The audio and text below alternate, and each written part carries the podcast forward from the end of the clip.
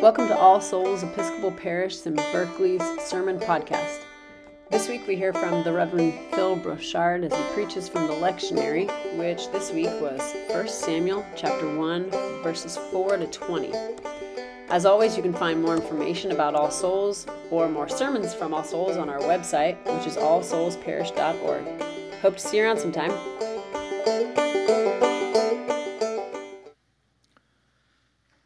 The story of the kings of Israel begins with a meditation on longing. Longing, as in an unmet and deeply held desire. And specifically, it begins with a story of longing by a woman named Hannah who longs for a child. Now, uh, this may not be the way you expect the sagas of Saul and David and Solomon to begin with a story of longing and a woman who is met with indifference and cruelty and mockery. But that's how it starts.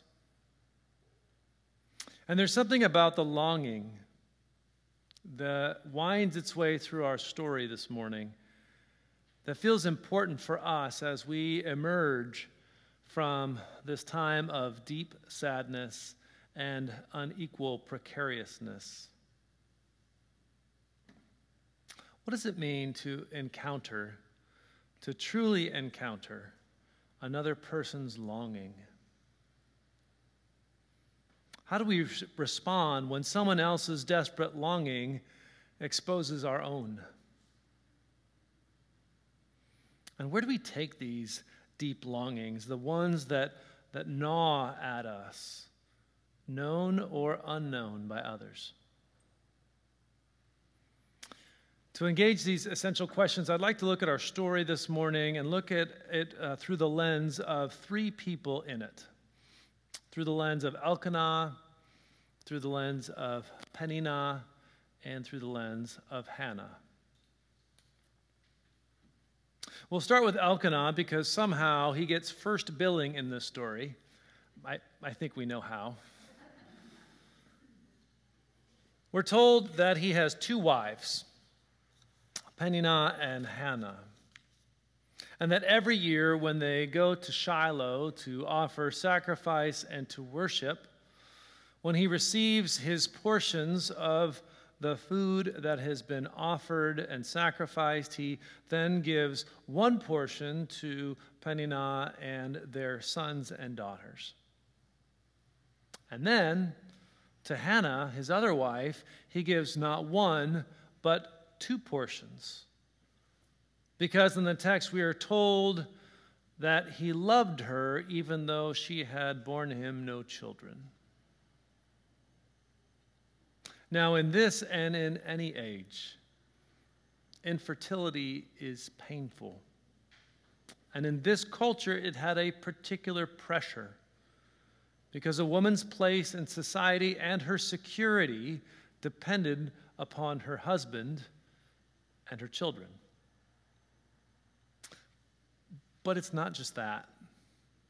Elkanah gives Hannah a double portion because it seems he's trying to assuage a deeper despair. Because his other wife, Peninnah, seeing Hannah's barrenness makes Hannah's life miserable. Cutting words, painful slights, day after day, year after year, they take their toll. And finally, what we hear through her tears is that Hannah can barely eat. Her desire her longing, her despair is so deep. And so uh, Elkanah has already tried gifts in a way. And so, what's his response to Hannah's longing? Am I not more to you than ten sons? Now, commentators over the centuries have lauded Elkanah for his profession of love. He doesn't have to do this. And yes, he does try to comfort Hannah by declaring his love, which is something. But at the same time, he is completely missing what's happening here. Is he uh, unable to see the profound vulnerability that Hannah is facing in this culture when her security is known through her ability to bear children? Or is he just unwilling to place himself in her position? The effect is that Anna, Hannah is even more invisible and deeper in this despair.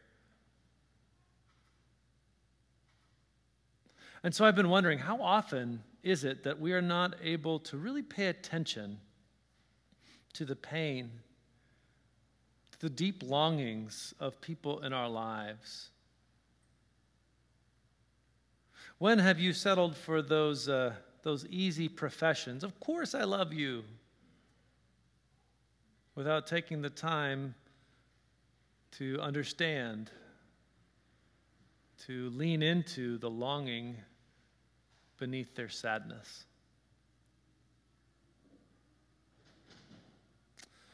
So that was Elkanah. Let's, let's turn the story a click and pay attention to Peninnah. Now, it's really easy to cast Peninnah as the villain.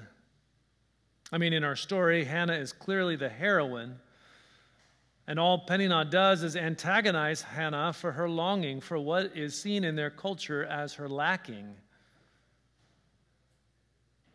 And Peninnah's response, we're told, is to constantly irritate, to provoke Hannah, as if she herself has had full control over her ability to reproduce. A danger here is that when we paint Peninnah as a villain, what we also do is we pretend as if this response is so foreign to us.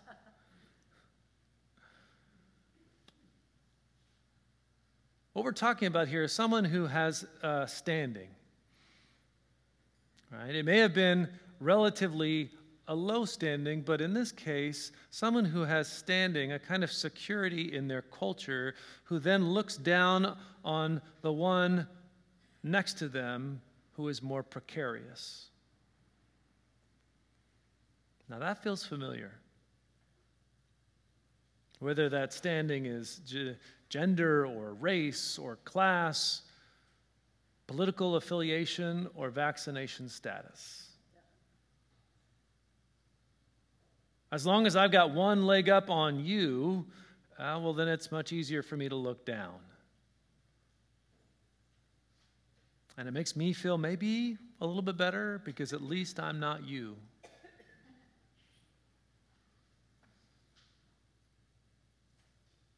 And I have to say, there, there is a certain amount of comfort in distancing ourselves from someone who is so obviously demeaning another person. But let's stay here for a moment with Peninnah. Because I wonder if we've been there as well, but we may not as easily recognize it. Right? She's done all the things in her culture that she is supposed to do.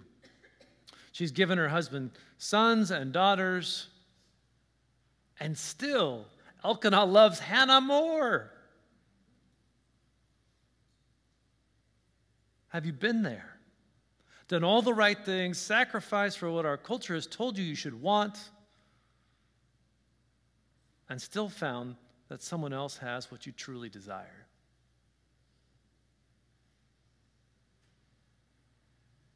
What do you do with that longing? What do you do with that sadness?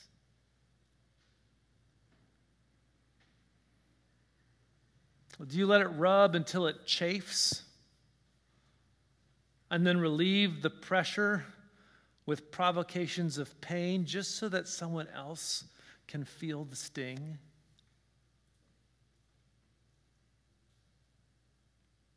Or is there something else to do with our longing?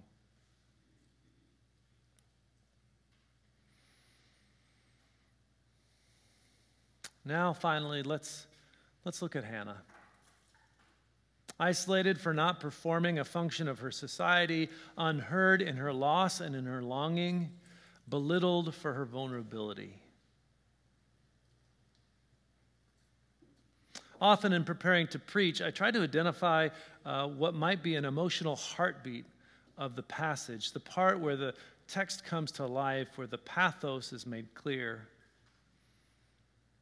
And for much of the week, I thought it was when Hannah is distraught, when she is weeping on the steps of the temple.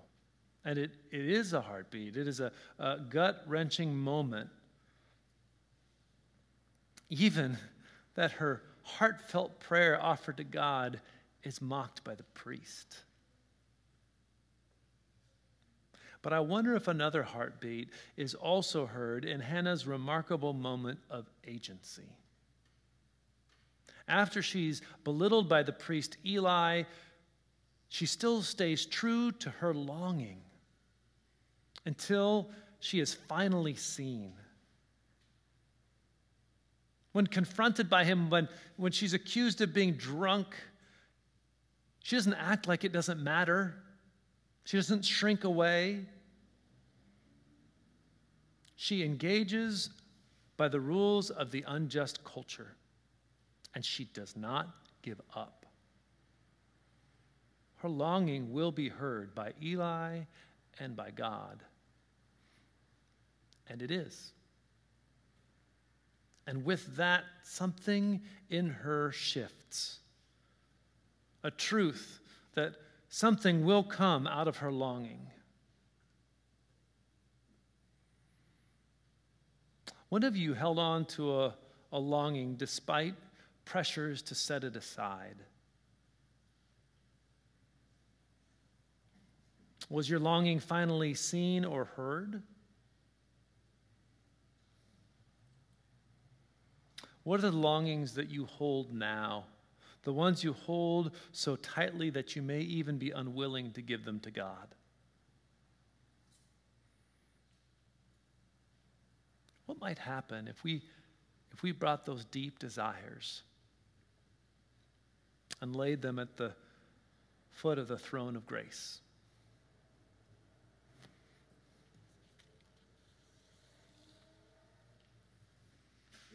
The thing about longing is that it's everywhere.